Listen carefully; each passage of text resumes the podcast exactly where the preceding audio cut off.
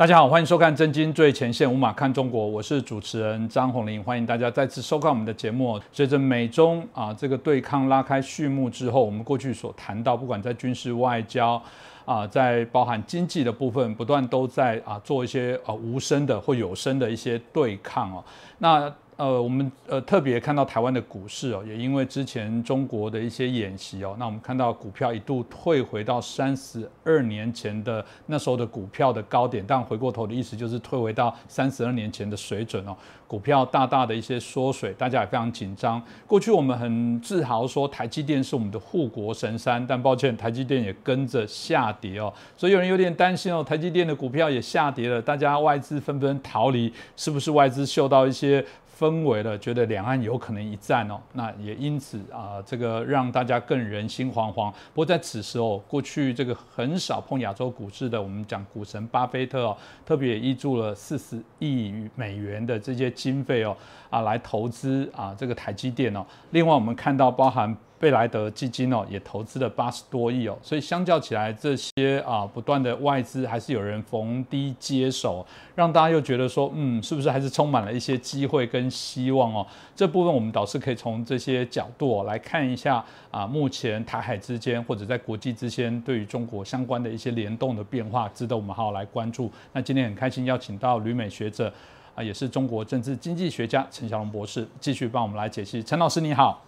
主持人好。观众朋友们，大家好。是哦，老师，我们大家一开始就切入到大家很关心台积电了，因为毕竟台湾在这个疫情过程当中一度产生了一个奇迹哦，台湾的股市不断往上走，大家也在想台积电到底会到哪里去？那大家就很担心这个，甚至很多人被套牢哦。那没想到巴菲特啊进场之后，有人说哇，这是不是因为透过他的这个加持之后，其实他们表示他们对台股、对台湾的安全，从这个指标上了可以看作是。呃，非常的有信心，那甚至认为台湾啊，其实会有一段时间是非常安全哦。这部分老师怎么看呢？呃，首先我想说，这个台湾的前途是取决于备战保台。那我以前的节目里上一次也讲过，简单讲过，就是中共真的要攻台不容易的。其实他现在并没有足够的能力。那现在美中两国都在扩军备战，要防范对方获得军事上的优势。呃，台湾虽然不可能去和中共搞军备竞赛，但是呢，台湾以严密的飞弹体系和活跃的民防体系来巩固台湾的国防安全，再加上外部的支援，是可以保护家园的。但是呢，台湾的这个高资产族群呢，确实是有必要考虑说，你是不是要为保护自己的财产，为台湾的民防体系啊做一些贡献？因为保台湾就是保自己。但是呢，这个现在啊，要是单纯就用看股市行情来判断台湾的局势呢，呃，也许我觉得还是这个高资产族群多投，用一些钱去支援台湾的民防体系，可能更有用一点。因为股市波动是常见的，影响因素很多，那局势变动呢，不见得是股市的唯一的变动的一个唯一的因素。比方讲，刚才主持人提到了巴菲特对台积电的投资，那它会影响到台湾股市今后的动向，但其实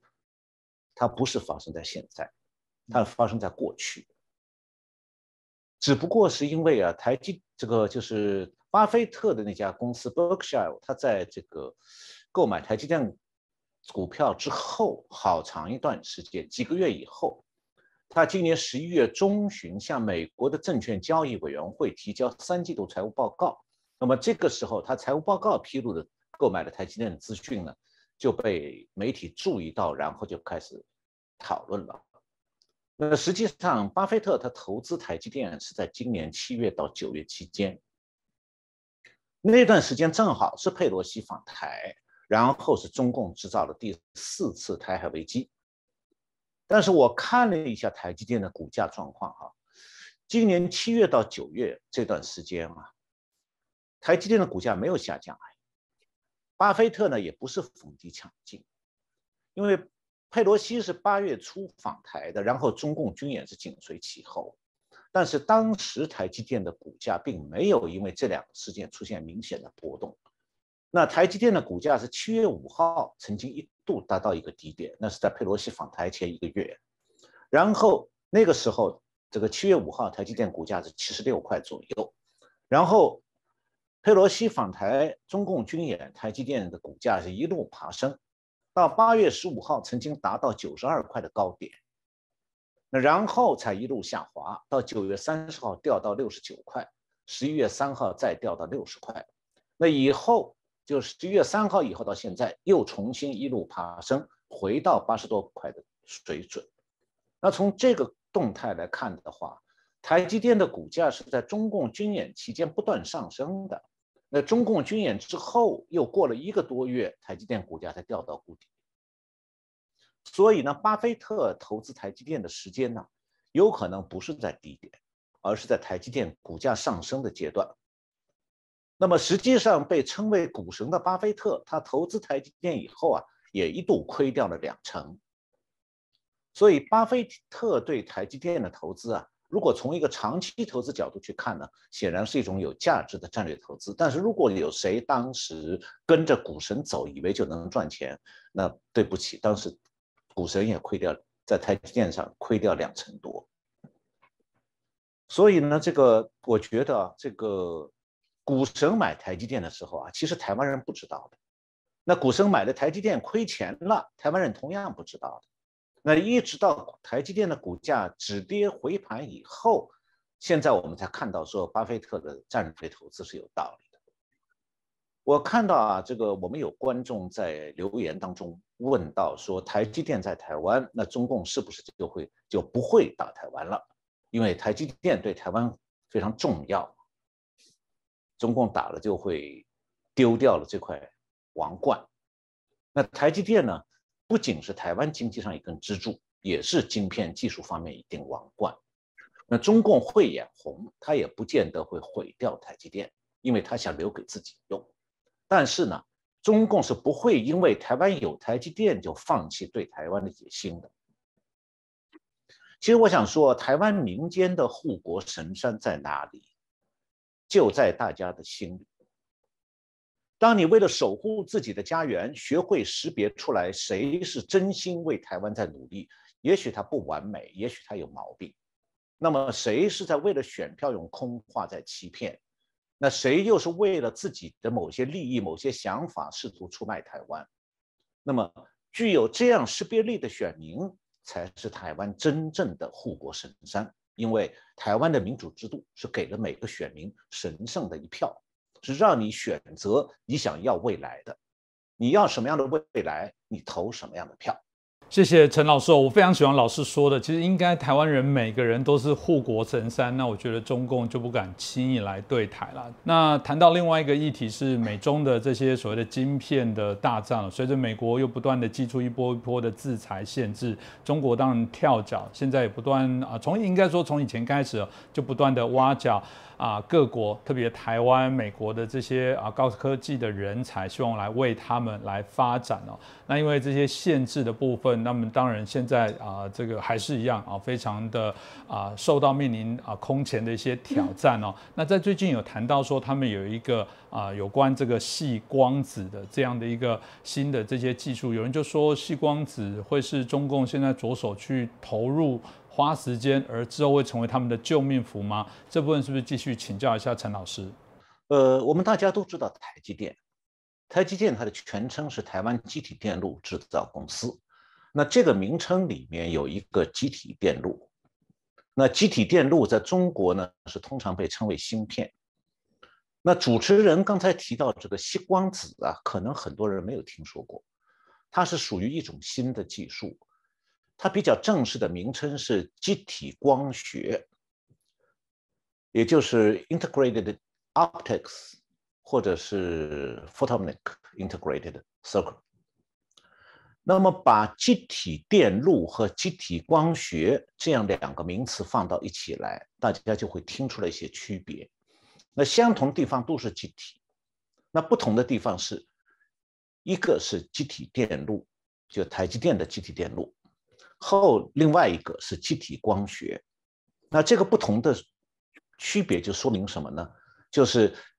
机体光学是利用光在机体里边的作用来实现类似于机体电路的那种功能。那么用吸光子技术制造出来的晶片，在台湾是被称为吸光子晶片，或者简称光子晶片。那么在中国是称为光学晶体管。那对于对应于光子晶片的话，那台积电生产的就是电子晶片。那么这样就比较容易区别这两种技术产品的技术特性。那光子晶片是利用光学性能的这样一种晶片，那么电子晶片。就是台积电的产品是利用多层电路性能的晶片，那么这种新的技术，就吸光子的技术，这个制造吸光子晶片的技术呢，台湾、美国和中国都有在研发。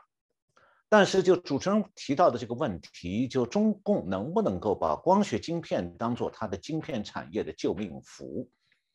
是不是说只要中共采用了光学晶片，那美国对中共的晶片制裁就失败了？那这两个问题呢，既关系到未来中共军事技术的实力，因此也就关系到台湾的安危，而且它也直接关系到台湾的技术重镇护国神山台积电这样一批集体电路产业。那么在他们的行当里面呢，是称作 IC 产业的。那么这一大批重要公司的台湾的重要公司的前途也与这个锡光子技术有关的。所以它很自然会引起台湾观众的注意。其实啊，现在来看的话，光学镜片这个要要以为说光学镜片啊，现在就可以全面替代电子晶片了，这个说法为时过早了。因为这种技术和初步研发的相关产品啊，还还远远没有成熟，现在完全谈不上可以替代电子晶片。那至于说中共的电子晶片产业被美国卡住发展空间呢？他假如以为他可以指望说依靠光学晶片来实现弯道超车，这样的说法同样也是一种关于未来的猜想，而不是一种对已经完全成为现实的技术产业的一种评估。那下面我先来讲一下中共在发展高科技产业还有军事科技产业方面的核心部件就是晶片。在这方面是怎怎么样被美国卡住的？因为这是不久前才发生的事情。那么光子晶片其实若干年前就已经在开始研发，它现在成为一个话题呢，就是因为中共的集体电路产业，就 IC 产业突然遭到美国的制这个管制，由此引起了一系列的关注。那美国为什么会突然想到要来制裁中共的集体电路产业？这是从美苏冷战当中汲取的经验。那我现在不打算简单的就是就事论事去介绍一下美国当下制裁中共晶片产业的措施，而是要从冷战的历史来解读一下美国现在这个措施它的背景。那么这样的话呢，观众朋友们就比较容易理解。当台湾被中共拖进美中冷战之后。虽然是不可避免的，台湾不可避免的置身于其中，但如果我们有一个更加宽阔的视野和一个更加纵深的历史感，而不是局限在两岸关系的一个极度狭隘的框架里头，我们就能够有一个很好的能力啊，来把握未来，而不会比较就不会被中共的洗脑宣传所骗。那我们上一次节目里谈到过。美中之间实际上已经进入一种冷战状态。那冷战呢，不只是双方的扩军备战，而且还包括军备竞赛过程中双方的技术竞争。那这种技术竞争，比拼的不只是双方的人才资源，还要比拼双方的科研科技的研发能力，还有就激励技术研发的经济社会制度。那当然，其中也有谍报战的部分。所以呢？阻止对方获得最关键的技术产品，就会成为拖慢对方军备竞赛和扩扩军备战的步伐，从而降低对方对自己威胁的。那么，也就这是成为一种重要的手段。当然，这里面有一点要点清楚，就是说，只有中共偷美国技术，美国没有什么技术需要要从中国那里获得。所以，实际上这是这个管制的一方永远是美国。要防止被中共偷技术的也是美国，那偷技术的只能是中共。那么，如果来看历史的话，当两个国家进入冷战状态之后，就不能够再迂腐的谈什么自由竞争、技术流动了。那是民主国家之间共同遵循的国家国际准则，但是它不适用于民主国家和专制的红色政权之间的，尤其是不适用于冷战那一方的红色政权，因为红色政权的战略目标是战胜资本主义阵营的核心国家美国，那美国就不得不严厉防范，不能让放手让红色政权利用自由世界的开放来盗取技术设备，来实现它军备竞赛方面要能够取得优势。那今天台湾面临中共的威胁，中共的战略目标是占领台湾，用台湾作为与美国对抗的前沿阵地。那台湾就没有选择了。所以在这种局势下，台湾不能够再和中共讲贸易自由和技术交流了，因为台湾和自由世界，特别和美国之间是没有技术和经济方面的边界的。台湾是自由世界经济技术体系的一个组成部分。那中共就可以从台湾获得自由世界的技术，用来发展军事工业来对付美国。那么关于这方面，我们以前谈到中共的谍报战的时候，曾经讲过的，比如比方讲中共的晶片产业，就曾经通过台湾获得了人才和技术。那美国在二零二零年中共点燃中美冷战之前呢，曾经长期误把中国视为自由世界可以信任的一员。放手让中共从美国盗取和获取技术，结果帮助了中共去迅速扩大它的实力。那但是呢，自从 Trump 总统看出来了美国面临的红色威胁之后，就扭转了美国政界、学界、商界那种拥抱熊猫派占据主导地位的局面。所以从那个时候到现在，从二零二零年到现在。美国对中共的认知，至少在表面上发生了一百八十度的大转变。美国现在是开始认真的把中共当作冷战对手来对待。那这样的很自然的，美苏冷战时期，美国对苏联在技术层面的冷战措施就会被拿来用。那中共也非常清楚，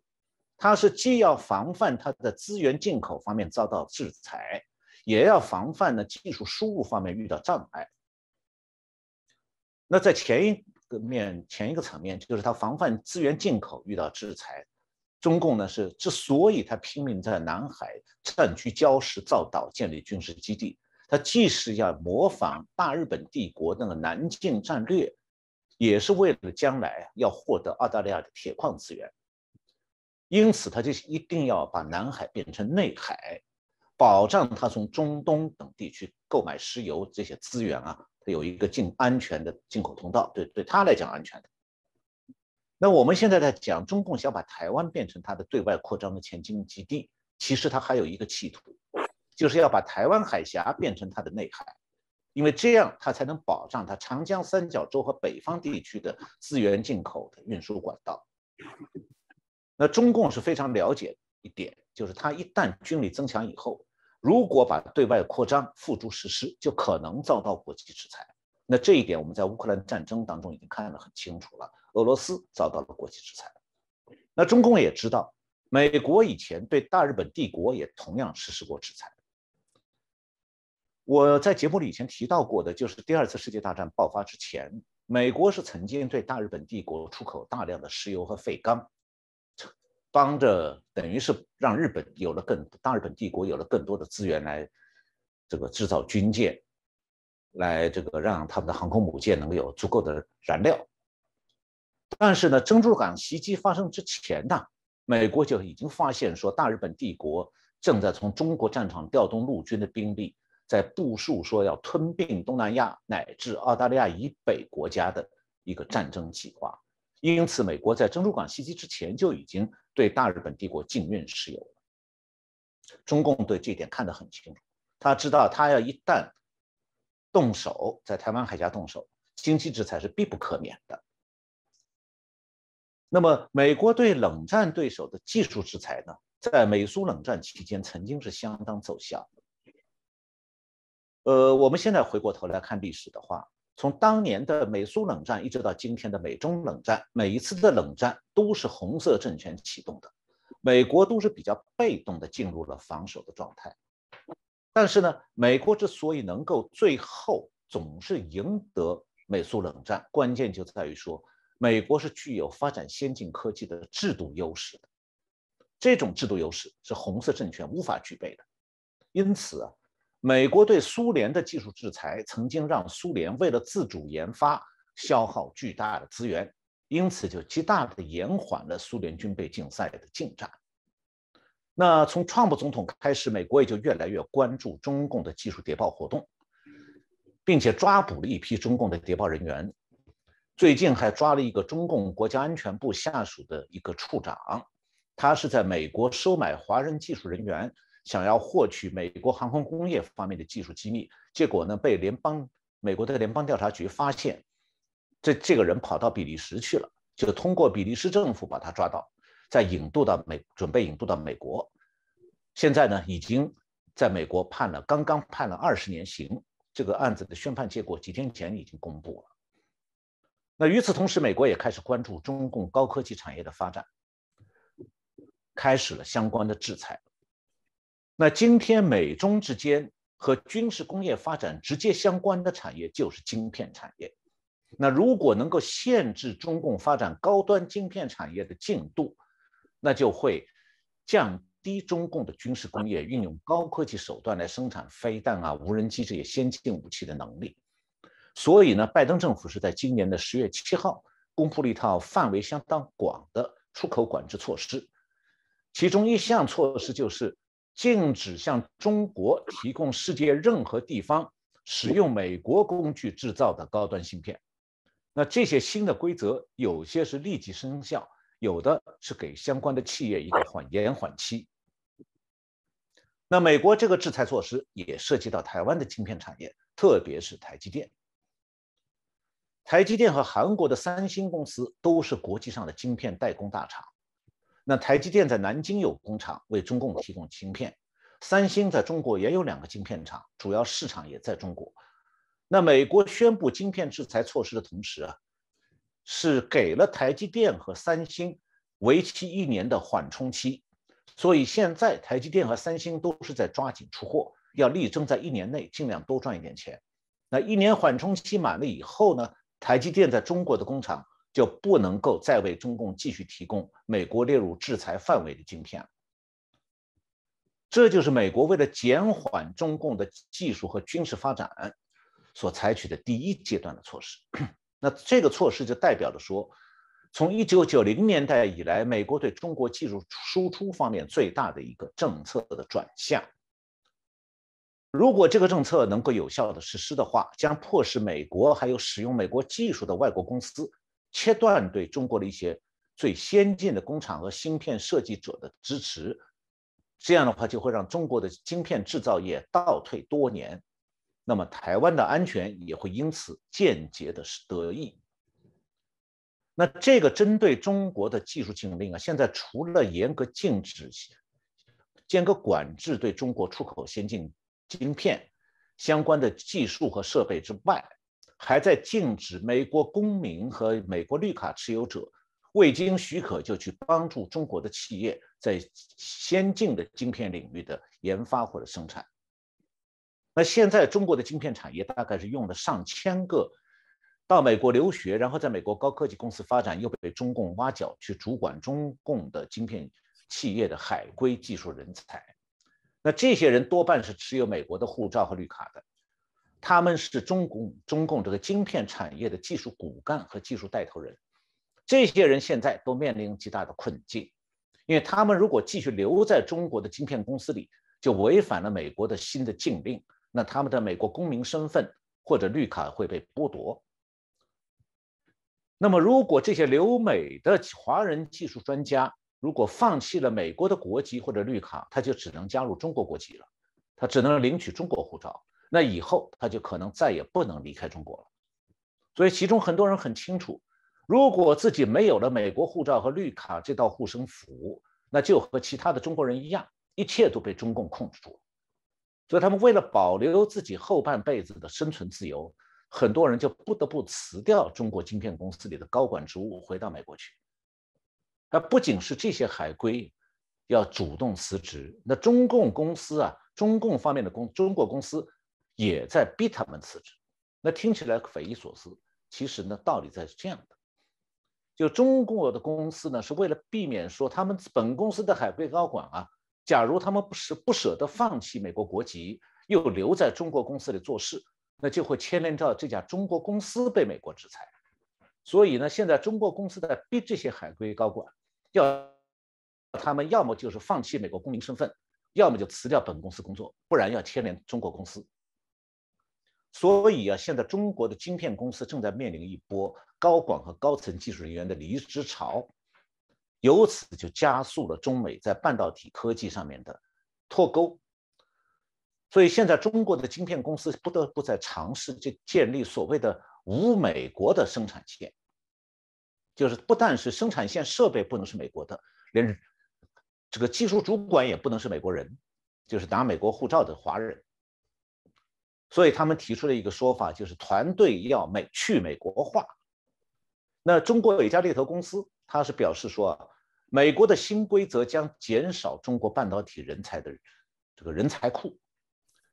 使得这个晶片制造商和设备制造商高层的职缺当中啊，可以选挑选的候选人至少少了一半，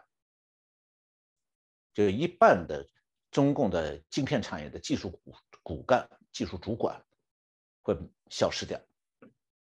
那现在我来总结一下，就美国对面向中国晶片产业的美国人才和产品的管制措施，是从人才和供货两个方面卡住中共晶片产业升级的命脉，这就使得中共刚刚全面铺开，准备大规模在晶片产业上面全面赶超美国的梦想啊落空了。今后呢，中共买不到高端晶片，它就只能购买普通商业用途的低端晶片。这样的话，中共试图通过像这个 AI 就人工智能的研发来升级武器的构想，就严重碰壁。我们在这个话题上已经介绍了很多大背景方面的内容，现在我再回到这个细光子技术这个部分啊。那既然中共已经意识到中国的电子晶片产业，就机体电路产业，再也没办法通过海归人才来获取技术管理经验，它就陷入了发展的瓶颈。那美国目前的管制措施还没有延长到光学晶片的技术，所以美中国乃至台湾有些媒体都在讨论说，中国是不是可以靠吸光子技术翻身？它既然机体电路技术的发展受阻，就跳出机体电路。改走光子晶片这条路，那问题是啊，这是一条现成的路呢，已经铺平开通了，还是一条前途不明的小径？那实际情况是，吸光子技术现在还在面向应用的初步阶段，距离在各个需要新晶片的行业里的全面商业化还非常遥远的。我举几个实际的数据哈。二零二一年，全球的细光子晶片的产值一共一点五亿美金，其中呢，这个最先量产的是美国的 Intel 公司，占了六成。那预计到二零二七年，这个光学晶片的产值也不过只有十亿美金。那相比半导体的机体电路产业呢，二零二一年全球产值是五千多亿美金。那与这个五千多亿美金相比，二零二一年这个光学晶片的一点五亿美金的那个产值啊，它这个市场简直就是微不足道。那么到了二零三零年，全球半导体产业呢将达到万亿美金的规模。那那个时候呢，光学晶片的产值可能啊，全球最多不过二十亿美金，仍然取代不了电子晶片的地位。所以这种全前景可以说明。我举一个例子，就吸光子晶片的厂家现在可以唱什么歌呢？最多就张雨生那首歌《我的未来不是梦》。那之所以吸光子晶片没有办法在各个行业全面的商业化，除了是因为这种技术目前运用的范围还比较窄之外，还有一个技术本身的缺陷问题。但是由于没这个机体电路就电子晶片多年来升级过程当中，已经实现了技术方面的性能稳定性，所以呢，光学晶片要想替代电子晶片，它需要达到类似水准的技术性能。但我看到这个维基百科介绍，目前啊，在光学晶片的技术层面，它的性能还达不到各个行业的用户的需要。要解决其中的技术难题呢，现在还只在理论构想阶段，就是说还是在讨论当中的事情。所以，中共想要把锡光子当做晶片产业的救命符，就算他连续投入巨资研发，假如一切顺利，他至少也得十年或者更长时间才谈得上广泛应用。那在这个时间段里，中共如果孤注一掷的把资源全部投到锡光子晶片产业上，但一旦最后发现上发现说理论上的各种构想都没办法实现的时候，那这种可能性，在科学研究上从来就不是小几率的事件。如果是真这样的话，中共的晶片产业不就输定了？那晶片产业呢，关系到军备竞赛的成败。中国的晶片产业身上是寄托着中共政权存活的希望，但是呢，科学方面要想得到发现、取得突破，不是说用政权存亡这种对中共来讲无比重要的事情就能够推得动的。那苏联就是前车之鉴，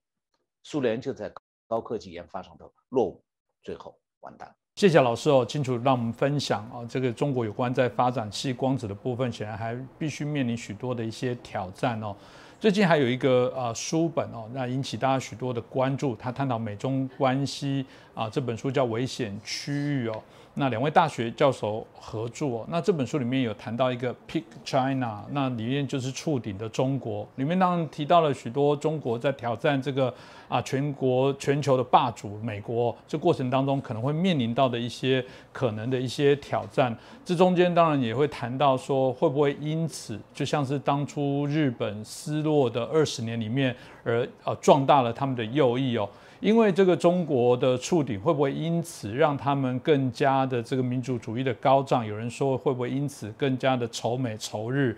啊？甚至这个更激起对于所谓的武统台湾、统一中国的这样的一些啊可能的一些氛围哦，这也是大家很担心啊这个可能产生的一些效益。老师您怎么看呢？呃，主持人刚才你提到的这个说法是《天下》杂志刊登的一位女士。严泽雅女士，她的一篇文章里写的。那严泽雅女士，她是一位作家，她很大胆地触碰了国际政治领域的一些重要的话题，然后是在短短的一篇文章里加以分析。那作为台湾的作者呢，很自然的，他会把中国的前景和台湾面临的中共威胁联想到一起的。不过，我觉得说哈，严泽雅女士啊，她是从走出威权、完成了民主化的这个台湾社会这个角度啊。去试图理解大陆人的心理的，那当然了，台湾人往往很自然的会从这样去理解，毕竟啊，台湾人只经过威权时代，没有体验过共产党政权的专制。那严泽雅女士在她文章里头对中国经济的滑坡，她是有一种这个乐观的期待，就她认为说中国的经济滑坡可能是暂时的。那我在节目里解释过的，那不是暂时的滑坡，是永久的滑坡。所以关于这一点呢，美国华尔街的很多投资界精英啊，多年来也一直是看不清这一点的。一直到最近，华尔街传出来很多专门负责中国方面投资的这个金融界精英，包括资深的高管甚至合伙人被解雇了。一直到他们被解雇，还是很懵懂的。不过今天呢，我不想再谈中国经济，因为过去讲过很多，今后也还会再讲的。我今天只想讨论一个问题，就是严严泽雅女士提到了一点，一个社会现象，就是她提到说，在中国，爱国等同爱党，人民高度认同一党专政，这就是她提到的国那个民族主义在中国盛行的原因。那么，当然，中国社会里面呢，这个仍然是有一部分人是具有独立思考的，他对中共有所批判，这些人对中共还是有所批判。但是不可否认的就是，也还有相当一部分中大陆人是接受中共洗脑的，而且很容易被中共煽动起来。为什么会出现这种社会心理？为什么他们那么支持中共？那我想说的是，那是一种斯德哥尔摩综合症。斯德哥尔摩综合症啊，它不是心理疾病，而是人类社会当中啊，人们在一种特殊情况下可能出现的一种自我防卫机制。就是说，受害人选择进入一种回避威胁、被威胁的那种可怕情景的一种假想状态。那假想自己和那个加害人关系很好。那斯德哥尔摩综合症之所以这么有这样一个名称呢，是跟发生在瑞典首都一九七三年的的一个劫案有关的。就是一九七三年，有两个歹徒在斯德哥尔摩抢劫一家银行，劫持了四个银行职员。那歹徒和警察僵持一百三十个小时以后，最后投降了。然后呢，这起事件发生几个月里头，曾经遭到生命威胁的那几个银行职员。居然对歹徒显现出怜悯来，他们还向警方表明啊，我我不恨歹徒，他们恨谁啊？恨警察，对警察持敌对态度，不愿意在法庭上指证歹徒。有些人还说，哎，我和歹徒已经成为朋友了。从此世界上就出现了斯德哥尔摩综合症这个概念，因为研究者发现说，这种综合症的例子。可以是在集中营的囚犯身上发生，在战俘营的战俘身上发生，还有乱伦的受害者也会发生。那么发生这种现象呢？首先是起因于受害者的恐惧。那讲到恐惧，大陆人的恐惧从何而来？其实很简单，来自中共的子弹和监狱。那讲到这个。在台湾啊，讲到国民党的威权时代的时候，民众抗议也遭到镇压的。但是那个时候在台湾，毕竟国军的装甲部队没有开到抗议现场啊。像中地事件这些地方，好像没有国军的装甲部队跑过来，没有坦克来啊。这个一点就是社这个威权社会和专制社会的差别。那么中国大陆其实和东欧的一些共产党国家一样的。大陆人也有过大规模的反抗，那就是一九八九年，在那一年，北京的大学生和市民举行了百万人规模的和平抗议游行。北京市总共是五六百万人口，五分之一的人口上街游行，向中共要求民主。不过这里要注意啊，那种抗议活动本身是包含了一种请愿，就是他们还对中共抱有希望。那他们最后等到的是什么？最后遇到的是邓小平调来的共军的王牌军三十八军的坦克部队。那当时坦克部队进城的时候，中国北京的那些民众还是相信共产党的一个口号，叫做“人民军队爱人民”。他们还跑到把坦克部队包围起来，向他们喊话，说：“人民军队爱人民啊，你们不能对人民开枪。”那一直等到共军的王牌陆军师。用自动步枪扫射民众的时候，民众喊出来第一句话是什么？说啊，开枪的是真子弹啊！就是说他们原来以为共军要开枪也是假子弹，然后就是尸体满街了。这个就是专制政权，它和威权政权不同的。那红色恐怖比台湾人讲的白色恐怖要严重的多。那现在台湾民间啊，会回忆起当年的白色恐怖年代，有时候就把共谍遭到镇压也算作白色恐怖的一部分。但他们有这样讲的是有没有想到啊？共谍的目标是要把红色恐怖引进台湾哎，台湾人真的会欢迎红色恐怖吗？共产党是敢大规模杀人的，他敢饿死三千万人，至今拒不承认历史罪责的。台湾人对中共的这个红色恐怖啊了解的很少，或者说太浅，因此就可能比较难以理解大陆人那种永远的刻骨铭心的与生俱来的恐惧。中共多年来是一直用大规模镇压来立威，刻意的营造民众对当局的恐惧，从而来改变民众的行为。那民众呢，在这种恐惧之下。不得不在行为上做出顺从的姿态，那然后就慢慢的，他们心中对共产党的希望就彻底破灭。以后就是一八九年六四镇压以后，大陆再也没有出现过大规模的反抗型的社会运动。那与此同时，这个我们也看到，这个从共中共在大陆建立政权开始，民众一开始是行为上顺从，慢慢的内心就出现了认知顺从，就是他们想让自己的内心的对中共政权的认知啊，和对行为上对中共政权政权的顺从一致。这是什么情况？这就是斯德哥尔摩综合症的表现。那今天在台湾，有人呢是对中共治下的各种状况呢有各种各样的解读，有的是很夸张的在赞美，也有一些呢是很糊涂的想象，但是就是没有人在分析啊，大陆的集体的斯德哥尔摩综合症为什么会发生？这种受害者集体的对加害者从行为顺从，再延伸到认知顺顺从，这样一种特殊的社会现象，你了解了以后，你才能真正了解中共统治的钥匙。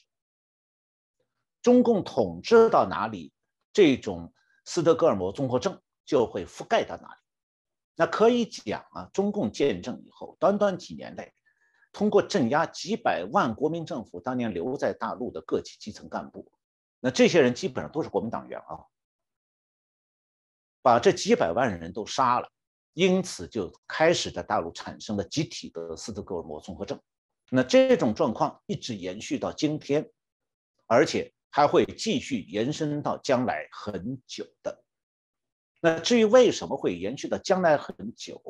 我是在俄罗斯研究转型过程的时候，我直接去观察，还有和不同的民众交流，才得出来说，苏联虽然消失了，但是集体斯德哥尔摩综合症没有消失。我得出这样一个结论，那中国将来也是这种状况。我之所以讲说中共统治到哪里，集体斯德哥尔摩综合症这种社会现象就会覆盖到哪里，我们现在就可以看从香港看观察到，那非常值得警惕的就是。中共现在已经明确表示了，他要尽快把台湾纳入到统治，这就意味着台湾人也开始面临民主化成果被消灭，被迫呢要产生集体斯德哥尔摩综合症这种可能性。更值得思考的是啊，这不只是当下生活在台湾的人可能面临的一个重大威胁，也是现在还没出生的台湾未来几代人他们会面临的威胁。这就让我想到啊，上个世纪国民党当局撤到台湾之后，一段时间里头，中共往台湾派了几千个共谍，准备为中共当内应，以便占领台湾。那么现在，台湾又面临类似的局面，但是台湾人是不是真的能够警醒呢？我想当年啊，在马场厅被枪决的有几个是从中国大陆派来的共谍。那他们和今天在台湾很活跃的中共同路人一样，都在为中共做同一件事。这件事从上个世纪四十年代后半期到今天是没有变过，那就是要在统一这个旗号下，把中共的大规模镇压引进台湾，从而让台湾社会陷入普遍的恐惧，最后让台湾社会和大陆一样陷入斯德哥尔摩综合症。所以。接受中共的统一，就是迎接中共的镇压。今天台湾人的骄傲是大陆人不敢想象的。这个骄傲就是说，台湾人没有大陆人的那种政治恐惧。那到过台湾的大陆人有很多来旅游的，但是回去之后，没有人一个人敢讲这样一句话：说我羡慕台湾有免于恐惧的自由。这句话他们都不敢讲的，台湾人要珍惜这个自由啊！是，谢谢小龙老师哦，特别每次都会提醒台湾的朋友应该要注意啊，要珍惜惜福现在所拥有的一切哦。我们呃选举过后，当然几家欢乐几家愁了，但接下来总统的选举、立委的选举一样至关重要了。呃，过去我们喜欢说民主不是只有投票而已，民主应该是投票后才开始哦。我们希望透过我们的节目，同时还是提醒大家，台湾显然还有非常多值得必须要去注意要去做的事情啊。我想通过我们的节目，我们一直说，我们像天桥下的说书者啊，反正一定要说到最后一刻，一定要希望敲醒啊，提醒更多的朋友。当然，大家也是我们重要的传递者。如果喜欢我们的节目，也希望把我们的一些想法理念，把小龙老师的一些见解的部分分享给更多的朋友。我们希望更多人理解台湾所面临的挑战，那我们才有办法去面对这些问题，尽快、积极、有效的找到防堵的一些方式哦。今天再次谢谢老师，也感谢大家的收看。谢谢洪林兄，谢谢观众朋友们收看我们的这次节目，大家再见。